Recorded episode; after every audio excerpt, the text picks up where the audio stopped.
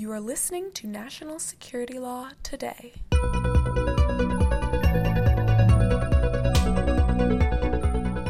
Welcome to the American Bar Association Standing Committee on Law and National Security podcast. I am Nicole, one of your moderators and a member of the committee staff. You can find more about the Standing Committee online or join our listserv at americanbar.org slash natsecurity. I'm Yvette. I'm back. Yay! and I'm Elisa. We're your co-moderators. The ABA Standing Committee is comprised of seasoned national security lawyers. The committee has spent the past 55 years keeping lawyers and the public informed about the hottest topics in national security law today. Any legal podcast has disclaimers, and ours is no exception. Your other moderators today are national security attorneys here moderating as individuals and not on behalf of their agencies or firms. So the committee presents non biased information from a variety of reliable sources. Reliable sources of knowledge are key to true intellectual growth. But if you like getting your news from dubious social network posts of unknown origins, we cannot be helpful. But if you want to grow and learn facts from our amazing guests and get real information through links to the black letter law and articles on today's topic at americanbar.org slash natsecurity and in the notes to this podcast. So if you like the facts and law, sit tight. We got you. Let's get right to the issues. Today we continue our series on private national security law with a journey into space. Law, that is. Star Wars and Star Trek never seem to address the vast amounts of data collected by private companies from outer space. So, what are the national security concerns? Satellites collect nothing more than an aerial photo of ground, right? Apparently not. Our guest today is Kevin Pomfret, a corporate partner at Williams Mullen Law Firm and the co chair of the firm's Unmanned Systems Practice Group. Did you know there was such a thing? And the Data Protection and Cybersecurity Practice Group. He'll explain why the two should be linked. Kevin, thanks for joining us today. Thank you for having me. So let's go over a little bit of your bio for our listeners here. You are the founder and executive director of the Center for Spatial Law and Policy, and you counsel businesses and government agencies on the legal issues that arise from the usage, storage, and distribution of geospatial information, which makes sense because you're a former satellite imagery analyst. Is that right? That is correct. Yes, I used to. I was worked at uh, NPIC, which is the predecessor for the National Geospatial Intelligence Agency back in the 1980s. So, please give us a brief history and a sense of what the objects up there are collecting, um, what kind of images they are, and who's controlling and receiving that collection. So I think there's so two broad categories of satellites in space that are collecting information: those that are operated by governments, and those that are increase, increasingly growing number of commercial satellite operators. And primarily, those are collecting electro-optical imagery of uh, the, the globe, um, which is basically things that we can see with our eyes. But increasingly, we will see other types of sensors being put up there that can collect other, ty- other information, such as radar, infrared, multispectral information that can be used for a lot of different applications. And um, you know, there's been governments have been collecting this information for a number of years back when the U.S. and the Soviet Union were in the in the Cold War, but it's only been in the past 20 years or so that we've seen commercial applications, and that is beginning to explode with the advent of small satellites. Cool. So there's some um, law behind some of these activities, right? Like the Commercial Space Launch Act of 1984. What's that one? Well, there's there's several sets of laws. Um, many of them are outdated. In fact, yesterday the National Space Council had a meeting down in Florida talking about updating the laws regarding space in general, but including specifically commercial remote sensing satellites. The primary Which, which do what for our listeners? those Satellites. those are the satellites that collect data on the Earth from from space, um, and those are operated by companies and, and don't include uh, satellites operated by uh, governments such as the United States or Russia or China. So there's a, there's a growing number of companies that are operating that. If you want to operate out of the United States, you have to get a commercial remote sensing license from the Commercial Remote Sensing Regulatory Affairs Office, which is based in the Department of Commerce. And there's a specific act, the Land, the Land Remote Sensing Policy, that was part of the National Commercial Space Program Act that outlines what the requirements are. Now, the issue associated with that is that because there are a number of national security concerns with remote sensing, there's a whole process that needs to go, go you need to go through. And that's a challenge because the defense and intelligence communities are still very concerned about commercial remote sensing imagery and what the implications are not only to U.S. facilities but also to troops stationed abroad.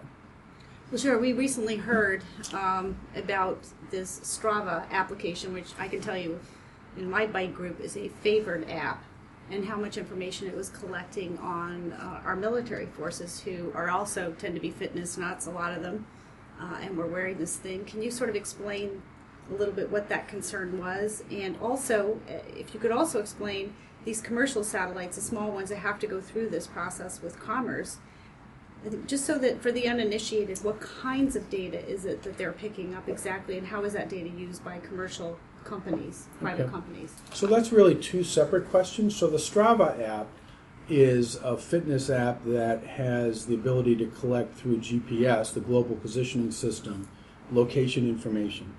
And the Strava incident highlights the versatility of geospatial information so that it's initially being collected by fitness folks who are doing fitness to plan their routes, to figure out how far they ran, to figure out how long it took, and you can figure out all, you know, there's a lot of benefits associated with that.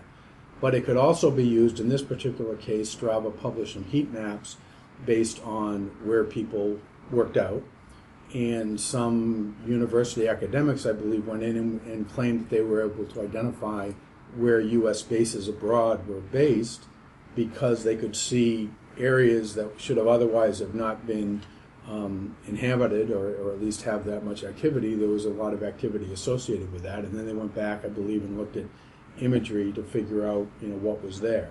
So that's one particular set of applications, and, and that highlights the other development that we're seeing. So GPS, um, 2000, the Clinton administration changed the uh, the selective availability, so it made GPS a lot more accurate. And for commercial applications, it had always been that accurate for military and defense purposes, but now for commercial applications, and that has led to this growth of you know, nav- satellite navigation devices in your cars or in your smartphones, and also technology such as fitness apps and all the other location-enabled activities that we're, we're seeing. So, you know, my practice and my area of interest is not just commercial remote sensing, which is an important field, but it's geospatial data or geolocation data in general, and that's where the fitness uh, app and the Strava fits into. The commercial remote sensing market, which is satellites that are collecting imagery or other data from the Earth, they, because of the miniaturization of technology, because of changes in launch, launch availability, people are putting up much smaller satellites. They're not at the exquisite satellites that those in the national security industry or government are familiar with seeing, the high resolution and that the NRO launches. But they're they're they're much smaller. They're much much cheaper. They you can put up um, several hundred of them at a relatively cheap cost, and you can collect you know fairly good quality imagery or other data and bring that back to Earth at a price that people hope that the commercial market will start to want to use. The applications for that are um, insurance, agriculture, oil and gas, uh, maritime. Um, there's a whole host of you know other industries, uh, mining, that are expected to be able to use this information once the technology evolves and then once we get into um, machine learning, so that you don't need to have individuals looking at this imagery, you can have uh, machines that can detect changes or identify objects that are of concern. So we're in this transition field or transition, but it, we are we are seeing some really exciting technologies and advancements. Can you uh, can you give us a sense of how many satellites are up there right now, commercial and not? I can't give. I don't know how many satellites there are because there are satellites that are looking at space and you know are looking at there. There's there are uh, several thousand satellites up there. Many many of which, and I don't know the percentage off the top of my head, that are doing some sort of collection of the Earth. Now NOAA has satellites that are monitoring weather. We have satellites. The Europeans have satellites that are doing the same things. We have GPS satellites. The U.S. has some classified satellites that we don't we don't know how many there are up there. But on the commercial side, there are number hundreds, uh, many hundreds of satellites that are now up there collecting information. And, and I should point out that commercial means not just uh, in the U.S. commercial has a particular meaning, but in other parts of the world, there are other countries that are developing um, satellites under public-private partnerships, or their definition of commercial is a little bit different than than we have. But they're selling that imagery to the commercial market. So for purposes of this, it's it's useful to think of them as commercial as rather than defense. That's fascinating. And to your comment about there being thousands in preparation for this uh, podcast, I located uh, some data that had been published by the Union of Concerned Scientists, not this year, but some years ago, which indicated at that time there were 1,738 satellites orbiting the Earth at that time, 803 of those from the U.S., 142 from Russia, uh, 204 from China, and that the number was rising. And that of that number at the time, only 500 were commercial. I rather suspect that's gone up. Yeah, that number has increased. There's a company called Planet that has several hundred small satellites up there, and these are as small as a suitcase. Some are not much bigger than um, smartphones that universities will put up there. Uh, even high schools, I think, have applied to, to launch, and, and because the technology now allows you to, to, you know, the cameras are good enough to be able to collect and do that. Now, are there national security concerns or privacy concerns, or do they have any commercial value? Probably not. But for the students involved, it's a fantastic, you know, learning learning process, and, and you know, it's a it's a it's a really valuable lesson, and and actually is, is good for the government too to sort of develop people who are experts in these areas. So uh, we talked a little bit about the Strava um, debacle, at least if it, if that is correct information. Sounds bad, but uh, it also there's also some indication. I think that they can track people physically and collect information from their home systems.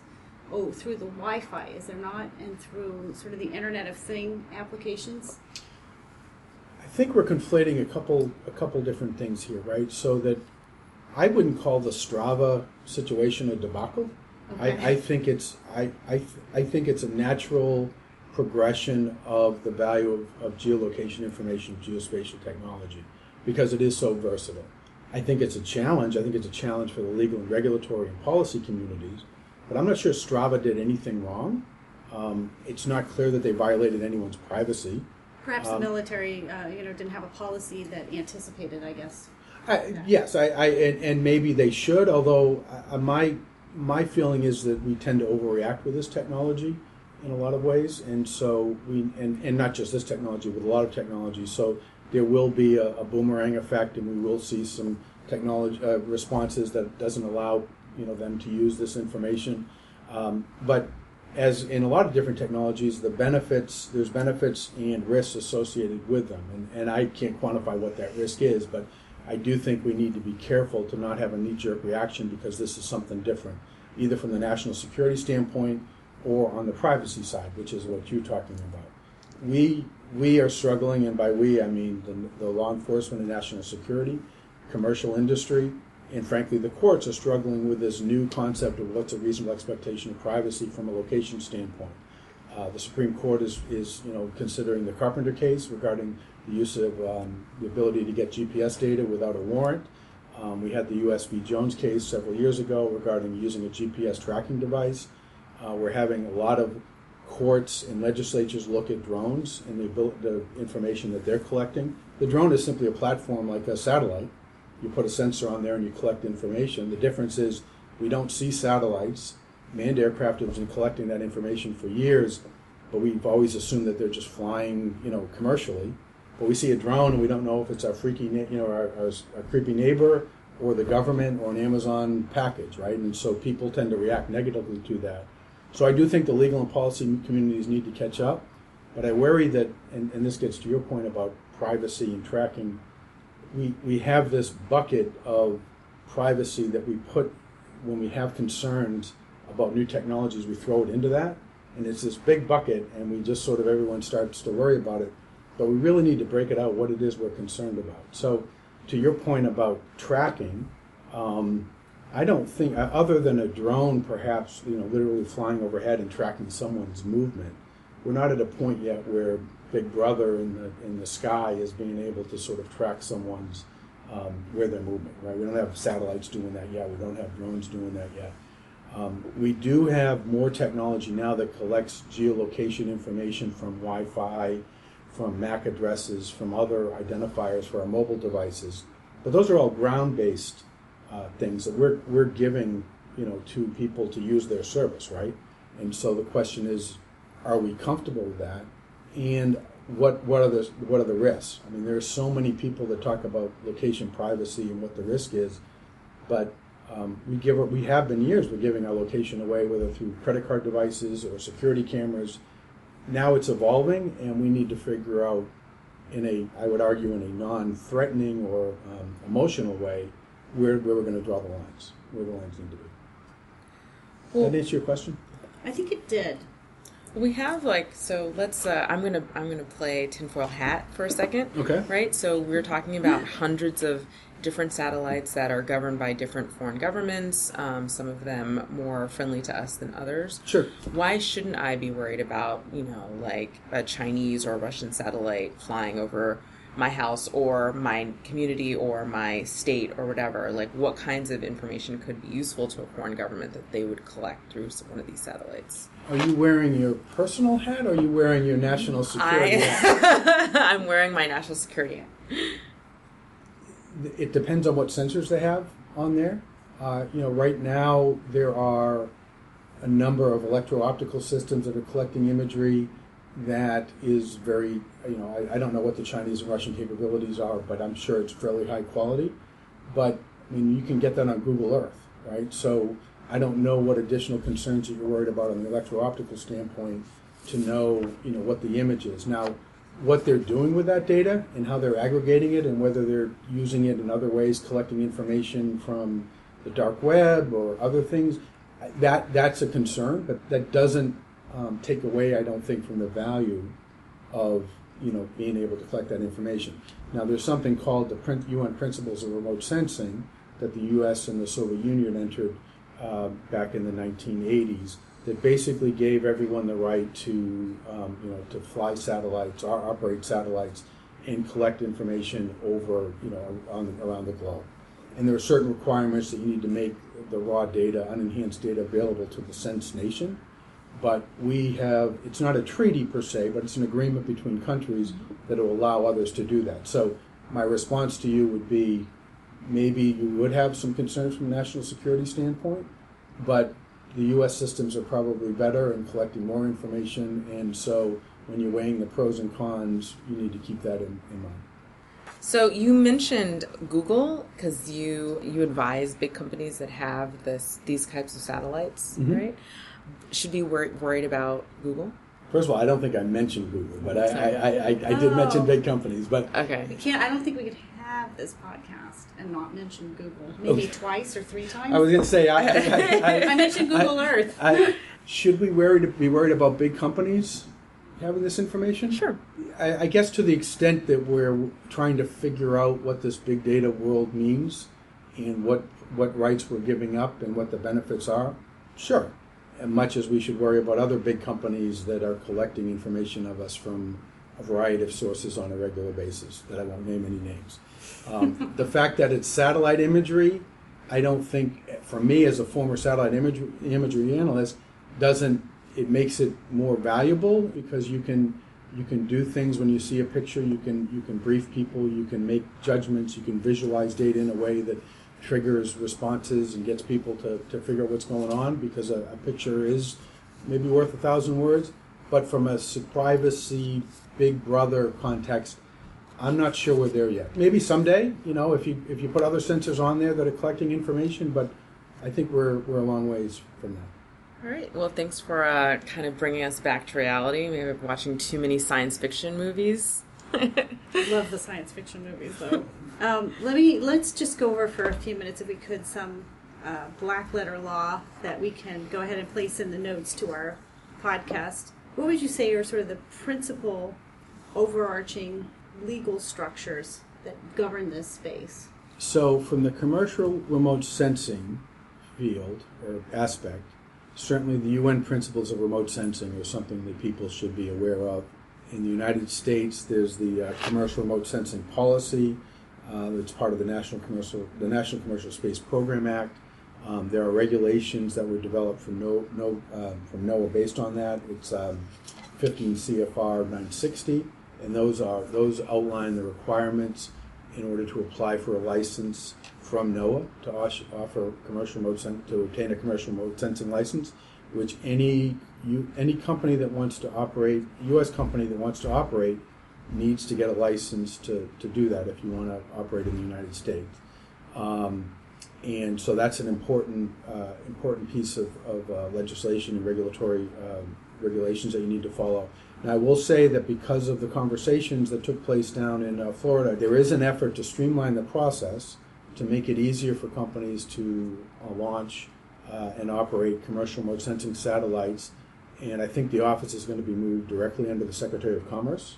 The hope is that it will streamline because there are a number of delays in, now in place as people try to figure out with these new technologies what the concerns are, particularly from a national security standpoint. But those are certain at the high level issues that you need to, to follow. Um, if you're looking at other technologies uh, around geolocation information, I think you do need to consider the, um, uh, the Electronic Community Protection Act, um, ECPA, um, and some of the data that's collected there and how you use it, particularly if you're a government agency. Um, I think the the general data protection regulation that the Europeans have developed, it for the first time highlights location information as something that is protected information. That's right. Other yeah. other countries have have looked at that. uh, Other countries under the directive have applied it to location information, but now the regulation for the first time highlights that. It's not really clearly defined. So a satellite image a satellite image is not only an image, but there's a timestamp and there's a lat long associated with it. So you've got location information. It's probably not, or almost certainly not, high quality enough to be able to identify the person, but it can make them identifiable if you want to be able to, you know, use other information to be able to figure out where they are. So that's something I think that, need, that you need to be aware of. And then state laws are developing, particularly around drones. Um, the state of Florida recently passed a drone law that gave that gave its citizens a um, reasonable expectation of privacy pro- on their property to not have their image collected from a drone, um, provided that they had taken measures like through fences or walls or otherwise not to be seen from the road. So, which is a, which is a really interesting development. Now there are a number of exceptions to that, as you would, as you would hope and you would expect, but it would it's the first time that I've seen where someone has said you have a reasonable expectation of privacy outdoors, and that's that's a fundamental change that could really have implications for a lot of different industries and for the national security and the law enforcement communities. Um, You know, when you start looking, if you look at Jones and some of the other cases about your movement out- outdoors in terms of where the reasonable expectation of privacy is. It also would appear to confer a reasonable expectation of privacy on people who can afford to do that, who maybe don't live in common dwellings like apartment buildings and who can control their environment.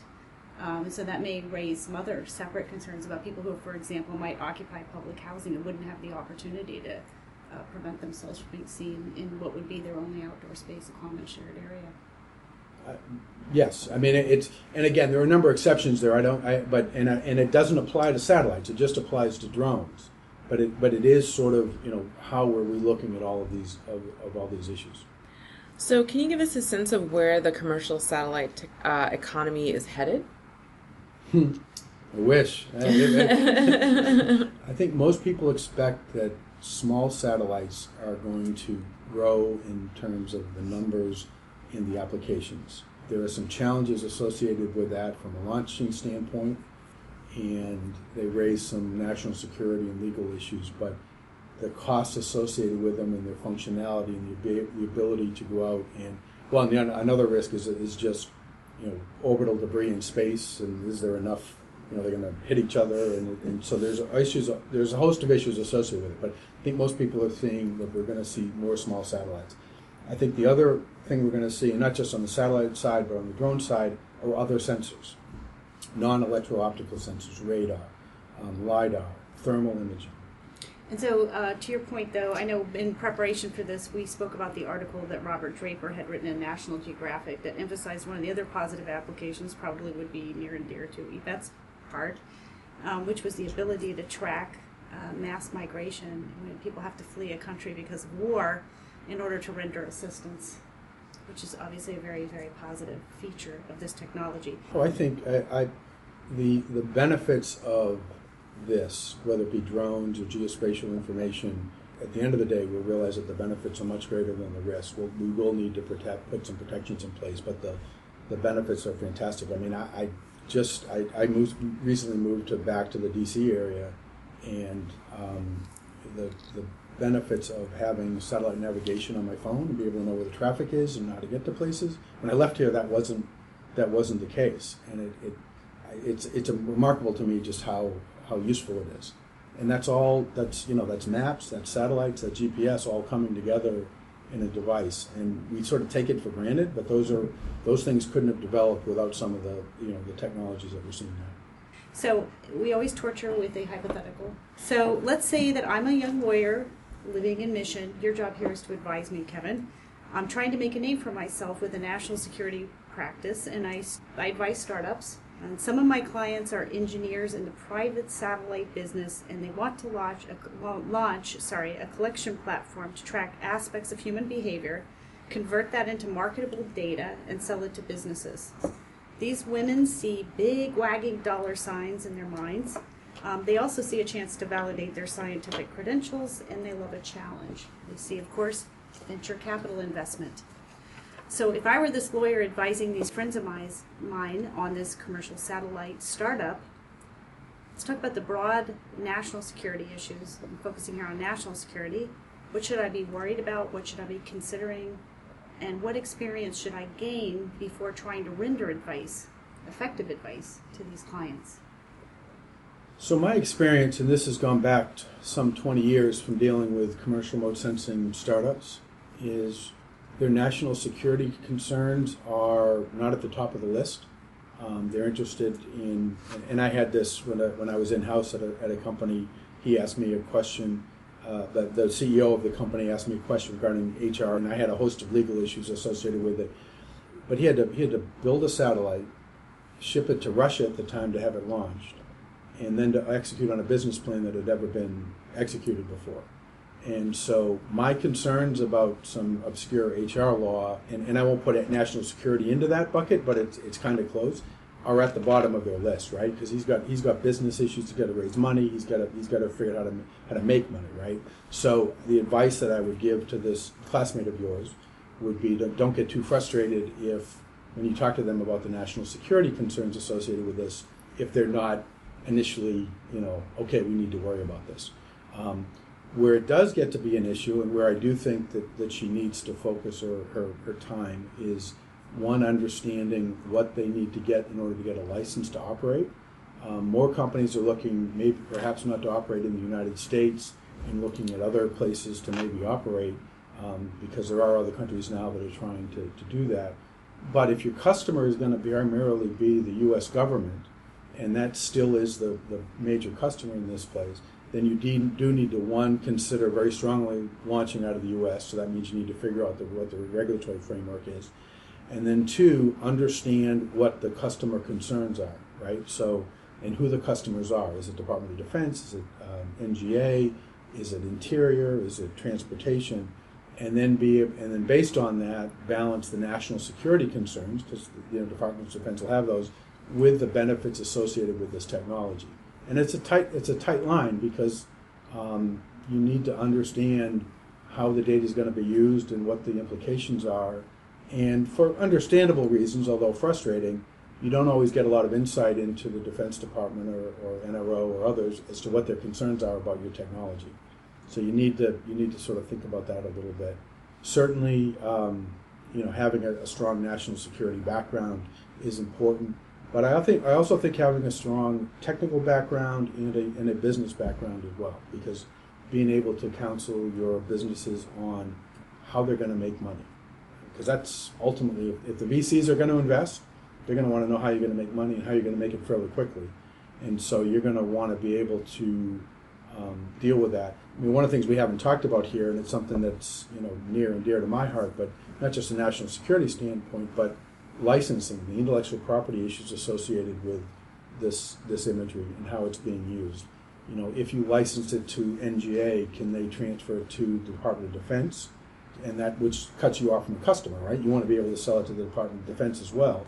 So understanding intellectual property rights both from a from a government contract standpoint, but also from a commercial standpoint, and how you develop your licensing and what your intellectual property rights are in that are going to be something that you need to be be familiar with if you want to you know have them as a you know a holistic client, if you will.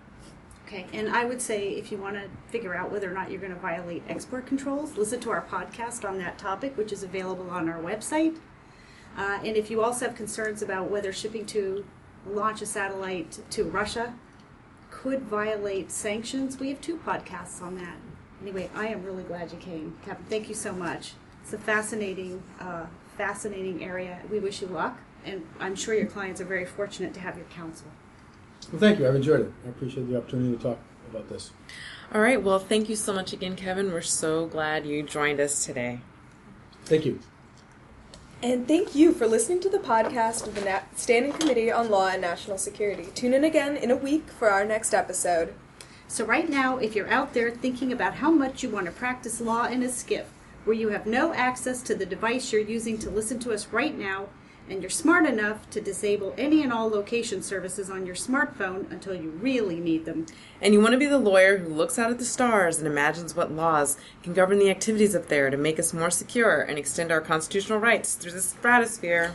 then join us again next time for National Security Law Today, brought to you by the American Bar Association's Standing Committee on Law and National Security. We hope to see you at our next event. And we mean physically, because listening to a podcast is informative, but social networking isn't really networking.